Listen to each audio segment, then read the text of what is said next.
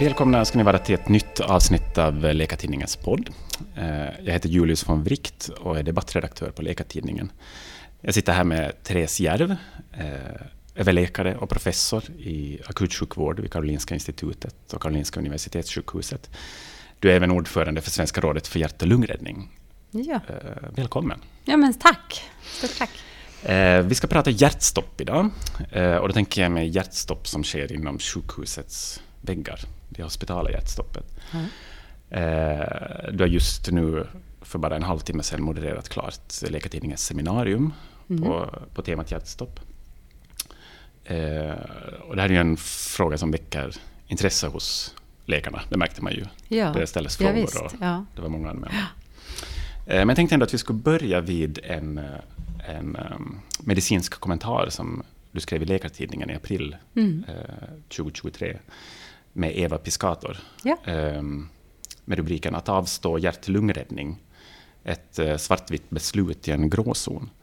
Um, man förstår ju det svartvita beslutet, ja eller nej. Ja. Men vill du beskriva lite den här gråzonen? Ja, absolut. Ja, nej, men det här är ju en jätteviktig eh, fråga eh, någonstans. Och, eh, det är just att det är ett svartvitt beslut som, som gör att det blir eh, grått. För det grå är att det finns egentligen inga, ingen vetenskap att lita sig på och veta när ska man fatta de här besluten och hur ska man fatta dem och, och vad, vilka parametrar. Alltså vilka, är det grundsjukdomarna, är det att de är akutsjuka nu eller ålder eller vad är det som gör att jag ska fatta mitt beslut nu. Eh, och samtidigt så, så förväntas jag också prata med patienten. Och patienten kanske är medvetslös eller har jättejobb jobb med andningen och sånt. Så det, det, det gråa är att allting är liksom i verkligheten ganska eh, luddigt, men det ska ändå sluta med ett beslut som är Ska vi försöka återuppliva med HLR eller ska vi inte göra det? Ja, i kort mm. så. Mm. Ja. Um, om vi funderar lite just på de här besluten att inte återuppliva, ja. eller ej HLR. Ej HLR, ja. Så att säga. Uh, de, eller de etiska riktlinjerna. Ja, eh, beslutet heter EHLR, ja. Precis. Ja, ja exakt. Ja, så kan det fattas på tre grunder, mm. har jag förstått. Mm. Um, om, patienten, om patienten inte vill ha behandling, mm. uh, om behandlingen ter sig utsiktslös ja. och så det här HLR om HLR ej är till gagn. Vill du beskriva lite vad det här är, är till gagn? Ja, till gagn eh, precis. Eh, det är lite lurigt för att det låter ju som att HLR i sig är inte till gagn, men det är ju mm. liksom om man tänker att det är en patient som är um, i slutet av livet. Så om de får ett hjärtstopp så kanske det är dags att, att patienten får dö just då, eller personen får dö. Att det kommer ändå leda, här, till, leda till döden inom kort. Det, det, är inte den sjukdom eller tillstånd som patienten har, är inte förenligt med något långt liv. Eller, eller ens kort liv, utan det är väldigt nära döden. Helt enkelt. Mm. Så, ja. Mm. Mm. Um, du beskrev tidigare att, att det, är, det är svårt att... Uh, gråzonen ligger i det här att det är svårt att... Ja bestäm, alltså att ja. veta vad man ska luta sig på. Ja, ja, ja. Vad, men vad, vad, vad, kan man luta sig Nej, på? Men det är läkare? det som är så svårt. Jag brukar säga att patienterna vet kanske bäst ändå. Men, men det är det, vad är det som är att vara nära döden? Ehm, det är det som är så svårt. Är det att man har eh, enligt eh, stora studier ett halvår kvar av livet? Är det ett år kvar av livet? Eh, eller är det en månad kvar av livet? Och, och är det jag som ska bestämma att det är inte värt att försöka här? För att eh, det, bara för att det, matematiska modeller säger det. För att om man, det som är intressant, det är ju lite grann vad, vad ska ske i det där livet som är kvar. Lite grann också. Det är mycket det det handlar om, mer än, än och det finns, även om jag skulle veta att den här personen har, ja men säg cancer som är en vanlig sjukdom och prognosen för den här cancergruppen är så här i det här stadiet, så, så är det inte så i det enskilda fallet. Så att jag, det blir liksom att jag på gruppnivå måste landa in någonting på en person. Och det är det som är så svårt. Eh, och, och är jag, ibland tycker jag att det är samhället som borde bestämma vad ska vi lägga resurserna på? Än att jag som enskild läkare ska säga att men, om det är sex månaders prognos, då är det inte värt, om du får ett hjärtstopp, att du faktiskt återupplevas och får leva ditt sista halvår. Det är ju, det är ju jättesvårt att veta det. Jag läste att det finns att eh, just då man, då man ber läkare eh, skatta mm. eh, utfallen i sådana hjärtstoppscenarion, mm. så kan det variera ganska mycket. Ja. Alltså ja. ganska stora Väldigt stora. I vissa ja, fall ja, ja. från 1% chans mm. till 95 chans. Ja, ja. Vad är, det, vad är det som gör det så svårt? Ja, att, eh, jag tror att man är färgad av eh, det man har varit med om lite grann. Eh, och att eh, oftast så går det faktiskt inte. Det är också en sån sak som de flesta som drabbas av hjärtstopp kommer att dö. Oavsett om det är på sjukhus eller utanför sjukhus. Och det färgar ju naturligtvis att vi har med oss att det är en, en, en ett dåligt tillstånd att vara i. Och, och att dålig, oftast går det dåligt. Sen är det också ett problem med sån här självuppfyllande profetia. Att om, om jag tror att det här stoppet eh, kommer, eh, det kommer inte gå. Eh, och då kommer jag kanske att avsluta. Då fick jag ju rätt i det. För vi har ju aldrig någon standardiserad tid som vi återupplivar heller. Det har man ju diskuterat man kanske ska använda alla, man kör alltid 30 minuter på alla för att ge alla en rejäl chans. Men, eh, men hjärtstopp på sjukhus så är det ofta fem minuters försök, en kvart kanske så längst. Och det gör ju att eh, och det är inte säkert att längre försök hade räddat fler. Men det, men det är väldigt svårt då att veta det. Så det är en sak. Och sen så som sagt, sen tolkar man i det där. Eh, även en cancerpatient som vi pratade om tidigare med sex månader eller ett års prognos på gruppnivå. Eh, där kommer vi tycka olika om det är värt att försöka återuppliva. Och det beror också på vad har man, vilken typ av hjärtstopp ser man framför sig. Är det liksom att man får en, ett hjärtat går, får en arytmi och en deffbar rytm, man deffar och det gick bra. Eller att man sätter i halsen och får en eh, syrebrist och hjärnskada av det, så tänker man sig en annan prognos tror jag. Så just den här att vi inte vet riktigt tror jag man, man gör det så svårt att gissa. Mm. Faktiskt. Och kunskaper. Såklart, att vi har alla olika kunskaper. Mm. Eh, hur, hur påläst man är på ett område såklart. Mm. Finns det behov där att uh, öka kunskaperna bland läkare? Eller hos uh, ja, ja, det är klart. Alltid. alltid. Vill alltid vinna med. Nej, men alltså det som... Behovet här är väl att på något sätt minska att olika läkare inte fattar olika beslut om samma patient på samma data. Det verkar ju inte rimligt att vi gör någonstans. Det verkar ju konstigt till och med. Det finns ju, om det inte är så att, ja men på exakt samma patient i samma situation så borde vi oftare fatta samma beslut. Eh, så.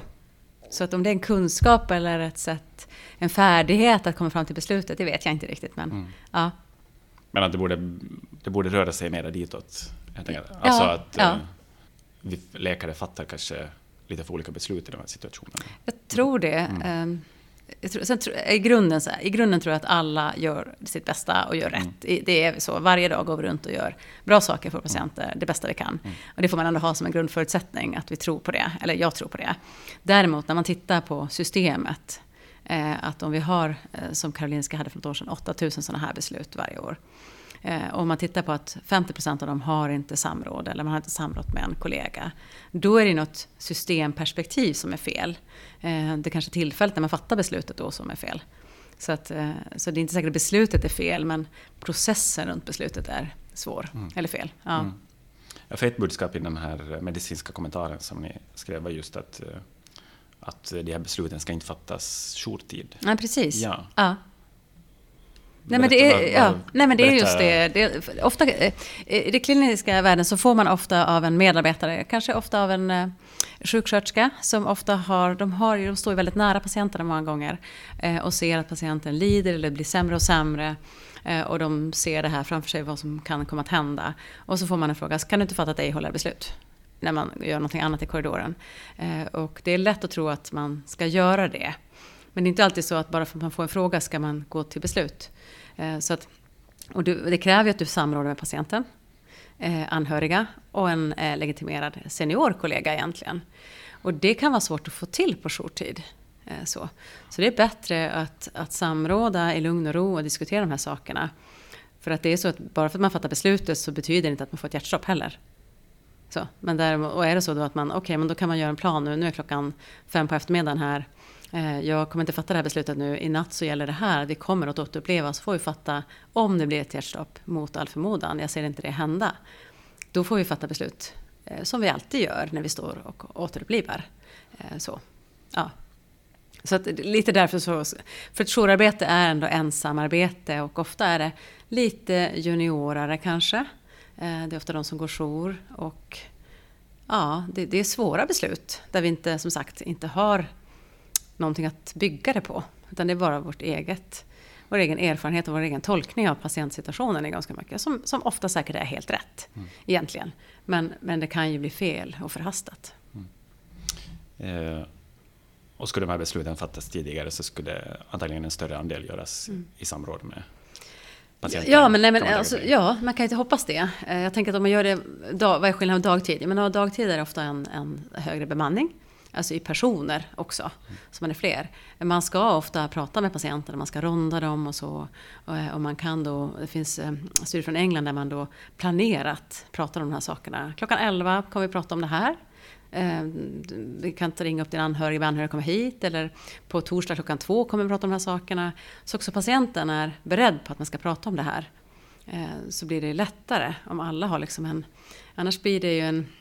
Jag vet inte vad man ska kalla det, men det blir ju en, liksom en, en skillnad i, i maktbalansen nästan mellan patient och läkare. Om eh, vad har man för...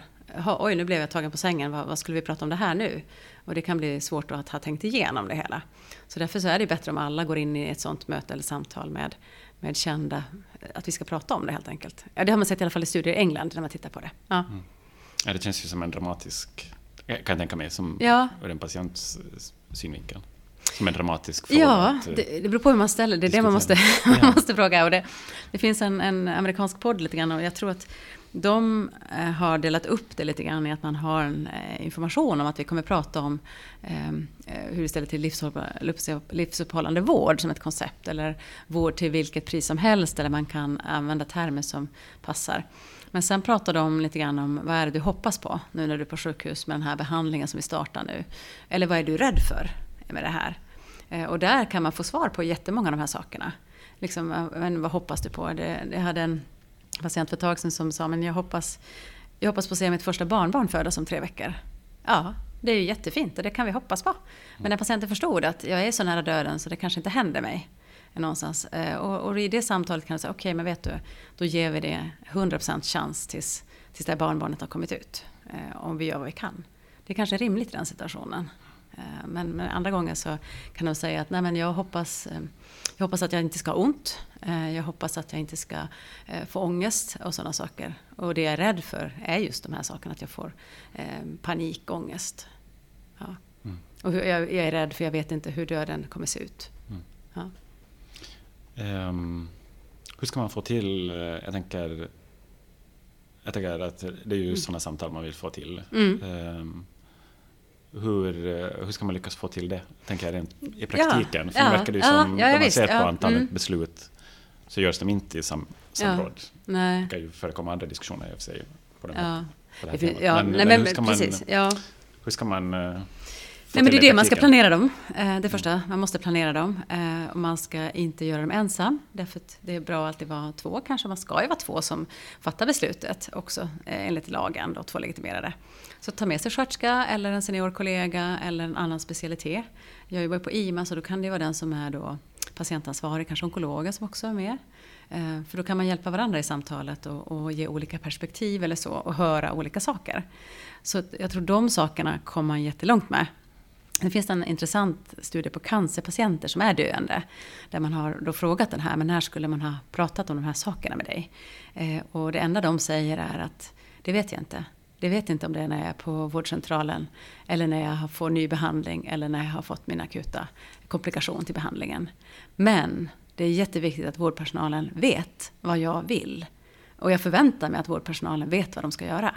Det var de samstämmiga i. Så att eh, de har vet inte när eh, Men just att de förväntar sig att vi vet det. Det är ändå en viktig eh, poäng tycker jag. Mm. Ehm, du var inne lite på de här, um, hur många som, hur stor andel det är som överlever. Årligen Mm. drabbas cirka 2500 patienter Mm. eh, av hjärtstopp i, på sjukhusen. Och det är en av tre som överlever. Är det, Mm. är det en, hur ska man tolka den siffran? Är det, är det högt eller lågt? Vet du, jag har fått den där frågan förut och jag tänker inte svara på den. Nej. För, det, för mig handlar det om att varje fall får man titta Mm. på. Mm. Eh, kunde vi gjort något bättre här? För det första kunde vi ha förebyggt det här. Då skulle vi ha gjort det. Och det andra, finns det något annat som vi borde ha gjort annorlunda eller bättre? Och det kan man bara göra i efterhand. Och då blir det en total. Eh, som såklart, vi vill ju rädda så många liv vi kan. Men, men egentligen så, för då kan du ju ha hur de du stoppar in i kedjan som räddar liv påverkar vad du får ut. Eh, Så att om du är klok och förebygger massa så stoppar in, eh, så- eh, så får du färre fall. Men då blir det man också vet är att de som har minst antal hjärtstopp på sjukhus, de sjukhusen, de har också bäst överlevnad. Så. Därför, och det har väl att göra med att man tar bort med e beslut, man förebygger med vitalparametrar också. Och sen kanske man är aktiv med de frågeställningarna och gör lite, lite bättre i själva fallet också. Mm. Så att procentsatsen är, den är helt irrelevant. Mm. Det är klart det är trevligt om man vill liksom kommunicera den, men, men eh, nej. Det säger ingenting Nej, jag tycker inte det. Nej, jag tycker nej. inte det. Um, du skrev i, eller ni skrev i den här medicinska kommentaren att um, på tal om just det här med, med överlevnad och, och sådär. Att, att det finns, um, att överlevnaden, om vi tar Karolinska Universitetssjukhus mm. som ett exempel, att överlevnaden är god, men det neurologiska utfallet mm. kan, är, är sämre. Eh, och att då är det lätt att fundera, det här citat, lätt att fundera över om vi försöker rädda för många eller för aggressivt på bekostnad av patienternas neurologiska funktion. Ja. Kan du berätta lite om vad är, vad är det för slags funderingar? Ja, Nej, men absolut. Och, och, det där är ju när man bara tittar på utfallet mm. av patienterna. Mm. Att de skrivs hem med, eh, det, det som är gold standard inom hjärtstoppsforskningen. Det är att använda den här CPC eller en annan som skala, femgradig skala. Och 1 och 2 är då gott och 3 till 5 är dåligt. Det är ju kanske rimligt när man har då relativt friska personer prehospitalt och fått hjärtstopp och sen skrivs de hem. Men på sjukhus så har vi ju, och framförallt hos oss på Karolinska har vi då väldigt många sjuka patienter. Så de kommer ju till sjukhuset med CPC3, det vill säga dåligt neurologisk funktion enligt hjärtstoppsforskningen. Fick ett hjärtstopp och sen gick de hem med CPC3. Det finns ju ingen som tror att ett hjärtstopp på sjukhus skulle få dem att bli bättre. Det är ju inte så troligt. Men men, men, och det där kanske är fel utfallsmått för den här gruppen då. Man kanske måste titta på change, alltså skillnaden. Från när de kom in till när de gick hem. Har, de, har det förändrats? Då är det, då är det eh, alltså förbättras, ja kanske, det beror på vad de var på sjukhus för. Eller förändras, men försämrats, det är väl det som ska vara dåligt utfall. Så att jag tycker att det, eller jag har lärt mig det, jag har länge pratat om det, men nu har jag lärt mig att det där är ju, det ser ju helt tokigt ut. När man inte tittar på vad kom de hit med. Mm. Någonstans. Mm. Um, har du några tankar om, eller vad, vad, är det för utfallsmått man då ska se? Alltså om man ändå ja. vill försöka mäta hur, mm. uh, hur lyckad Ja, ja men då får man, man prata med patienterna. Det är enskilda fall. Liksom. Ja, ja nej, men det är ju de här måtten man använder. Det är det vid utskrivning. Men sen är det också att man kan använda livskvalitet eller självskattad hälsa. Alltså 6 till 12 månader efter hjärtstoppet. Och sen måste man nog... Och det gör vi. Och det, de mår bra, de som överlever. Det som... Vi är, det tror vi missar lite grann. Det, det är små saker. Alltså kognitiva svårigheter. De, närminnet. Um, var man lägger nycklarna eller sådana saker som jag tror att vi skulle kunna vara bättre. Det tror jag patienterna eh, skulle kunna beskriva bättre för oss om vi fångade. Det finns ju idag ingen eh, plan för, liksom inget vårdprogram efter hjärtstopp, ingen individualiserad vårdplan eller strategi för var ska de ta vägen, utan det blir lite, och den gick hem, den gick till neurorehab och den där får följas upp där. Ehm, vi saknar ju en, alltså en, det ska vara en individuell plan men också en plan från att man går hem från sjukhus till närmaste sex månaderna. Vad ska hända? De här? Eh, Borde det finnas en sån plan? Det skulle vara fantastiskt om vi kunde ha det i Sverige. En, en lite långsiktig uppföljningsplan för alla patienters bekymmer. Eh, det har, vi har ju en Facebookgrupp eh, som hjälper med HLR-rådet har det då för överlevare. Och den är ju helt fantastisk. De, redan när de är på sjukhus och överlevt ett hjärtstopp så kan de gå med i den där gruppen överlevarna. Och de är ju, där ser man vilka typer av frågor de har. Hur gjorde du med det här? Får man göra det här? så att de är ju bra på att hjälpa varandra. Eh, och där märker man vilken typ av frågor som kommer upp. Mm. Men, men det finns ju ingen inom vården som har till uppgift att följa upp de här eh, på alla sätt. Utan det är hjärtat följs av hjärtläkarna. Eh, vårdcentralen kanske tittar på, på eh, grundsjukdomarna eller så. Så att, ja, en lite bättre uppföljningsplan. Det skulle vara fantastiskt bra. Mm. Om vi tittar lite framåt då. Eh, prediktionsmodeller om vem mm. som överlever eh, hjärt och lungräddning. Mm.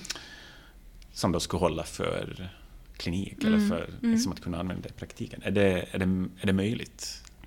Ja, det måste det väl vara. Mm. Men eh, Ehm, det är väl en sån här ChatGPT-sak, eller vad heter det? Såna här ja. moderna. Skulle, om de skulle dammsuga journalsystemen så skulle de säkert hitta bra, bra parametrar åt oss. Ehm, det får vi inte göra riktigt. Men det, sen måste man också sätta det i händerna på en kliniker i slutändan som vet hur de ska använda det där. Får du fram en procentsats, vad betyder den? Eller ska de få fram ett ja eller nej och, och veta hur ska jag tolka det där? Men med tanke på att vi idag bara gör det på vår egen, som ofta ganska kort stund med patienten och gamla anteckningar i journalen som bygger på gamla anteckningar som bygger på gamla anteckningar som kanske inte var rätt från början. Oftast är det rätt, men ibland blir det lite vilseledande. Så det är klart att en, en eh, modell skulle vara fantastiskt bra.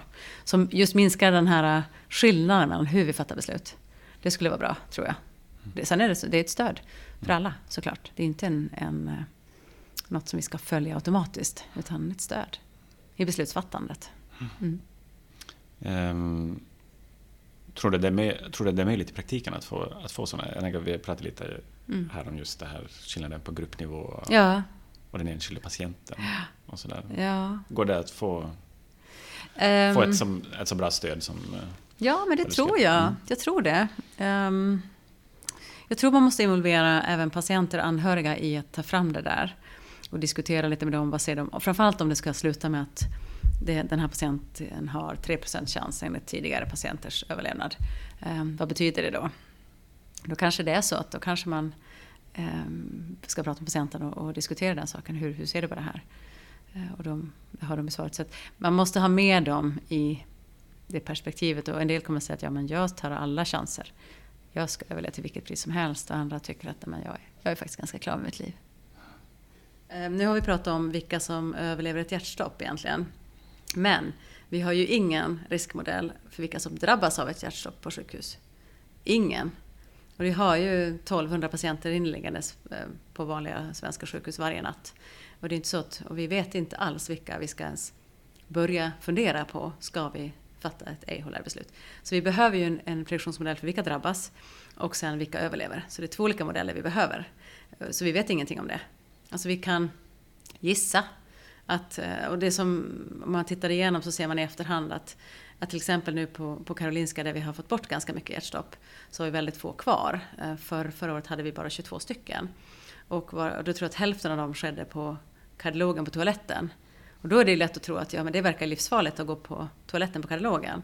Men egentligen så är det precis tvärtom. Utan vi har faktiskt ringat in eh, våra högsta riskpatienter, lagt dem på rätt vårdnivå eh, så att, eh, på ett bra sätt. Och de hade, ingen hade påverkad news innan.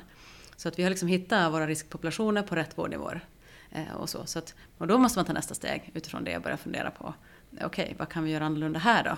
Så det finns alltid nya modeller, nya steg att mm. göra någonstans. Mm. ja, ungefär så tänker jag om det. Mm. Att vi det... vet inte, vi måste veta riskgrupperna bättre. Ja. Mm. Går det att få fram riskprofiler, tror du? ja, det tror jag väl att det gör, eh, såklart. Ehm, ja, eh, ja, det gör det. Jag träffade en forskare från New York och frågan, vi pratade om att de hade så lätt att rekrytera patienter till en Eh, luftvägsstudie. Och då frågade man hur kan ni ha så många, hur kan ni ha rekryterat så många? Eh, och då så svarade han att jo men det är jätteenkelt, vi tar, vi tar ju med alla. Eh, och sa jo men ändå, det går ju inte. Han bara, nej men vi har aldrig ej beslut. Eh, utan vi, alla som får hjärtstopp på sjukhus, de återupplivar det finns inga ej beslut hos oss. Och det gör ju att där har man ju en, en sann population. Mm. där det inte finns några sådana beslut. För i Sverige blir det svårt när vi har plockat bort, det är bara 3% som får HLR av de som dör på sjukhus. någonstans. Så det är svårt att, att hitta riskpopulationen på riktigt. Mm. Ja. Hur, eh, om man skulle tänka, tänka sig mm. den modellen i, i Sverige, mm. är det möjligt att inte ha EHLR-beslut? Det tror jag skulle kännas väldigt konstigt för många. Jag tror mm. det skulle kännas oetiskt. Mm. Med tanke på att vi är så vana att ha det. Och vi eh, ser att eh, man får kämpa ganska mycket som patient innan man hamnar i ett hjärtstopp ibland. När man är i livets slutfas. Och då vill vi hellre gå in och ge lugnande och smärtstillande och få en lugn död. Så, så att jag tror att det skulle vara väldigt oetiskt. Mm. Um, på, du avslutade, jag tänkte, du avslutade ditt, eller seminar, det här seminariet då som du mm. modererade så avslutade du med um, din prestation med att din, den här visionen om att se noll undvikbara hjärtstopp. Mm. För det är en ganska stor andel som mm. ändå kategoriseras som ja. undvikbara Vad, Ja. vad innebär undvikbara hjärtstopp? Ja, eh, det är olika i olika studier, men oftast rör det sig om eh, vitalparametrar, alltså blodtryck, syresättning, puls eller andningsfrekvensen, att de är höga eller utanför normalvärdena. Det är det vanligaste. Det finns det lite andra sådana saker också, att man kanske skulle ha eh, flyttat till en högre vårdnivå snabbare, legat uppkopplad med något system eller så. Men, men de flesta handlar ändå om att man inte har åtgärdat eh, påverkade vitalparametrar. Eh, så att det är det man menar med undvikbara egentligen. För att man tänker sig att om man nu har påverkad eh, andnings, alltså jätte, eh, påverkad andningsfrekvens och syresättning och patienten får vara kvar på vårdavdelningen och få ett hjärtstopp så hade man istället kunnat flytta till en högre vårdnivå och få ordning på det där, gjort allt man kunde eh, och förebyggt hjärtstoppet. Eller, det är möjligt att det inte gick att förebygga, men då har man i alla fall gjort allt man kunde och var på högsta vårdnivån. Så att det, och det här sker ju såklart, att man flyttar patienter. Och eh, jag tycker mitt eget sjukhus, vi flyttar det enda jag gör när jag går här på kvällar och nätter, det är att flytta patienter. Just för att, ja men okej, nej men det, vi chansar inte på det, att det, det kan gå bra där borta, utan då får de hellre byta vårdnivå över natten. Mm, så det är det det handlar om. Eh, Och sen är det etiska beslut, att fatta de här besluten dagtid, inte driva fram det jourtid. Mm. Det är de här två... Ja, men det är, det är bara svårt. det är så enkelt. Ändå så svårt. Man ska inte krångla till saker. Mm. Men, men eh, ungefär en tredjedel eh, kanske man kan få bort, tänker jag. En tredjedel av... eh, Alla hjärtstopp på sjukhus. alla var. Ja. Så det är ändå en... Det är ganska Ja, många, ja, många patient... absolut. eh. Det, ja, och en tredjedel, jag vet inte om det är försiktigt eller inte, men Ja. i ett sjukhus i Australien som jag har glömt bort vad det heter, men de hade 100 hjärtstopp per år och de gjorde de här insatserna. Eh, och de ligger- gick ner till 10 per år. Så att, eh, och då tänker jag att ja, vi har pratat om det här ganska mycket i Sverige. Vi har haft mobila intensivvårdsgrupperna, vi har infört news, eh, alltså vitalparametrarna för några år sedan. Så att vi kanske har fått bort några av de här ändå. Eh, Och vi är aktiva och fattar i HLR-beslut. Så att, men jag tror ändå att en tredjedel går att få bort. Det ska vara rimligt. Mm. Ehm, vad bra. Ska vi dra säck där? Ja, du bestämmer. Mm. Ja, ja. Tack Teresia. ja tack. Tack, Tack. fint.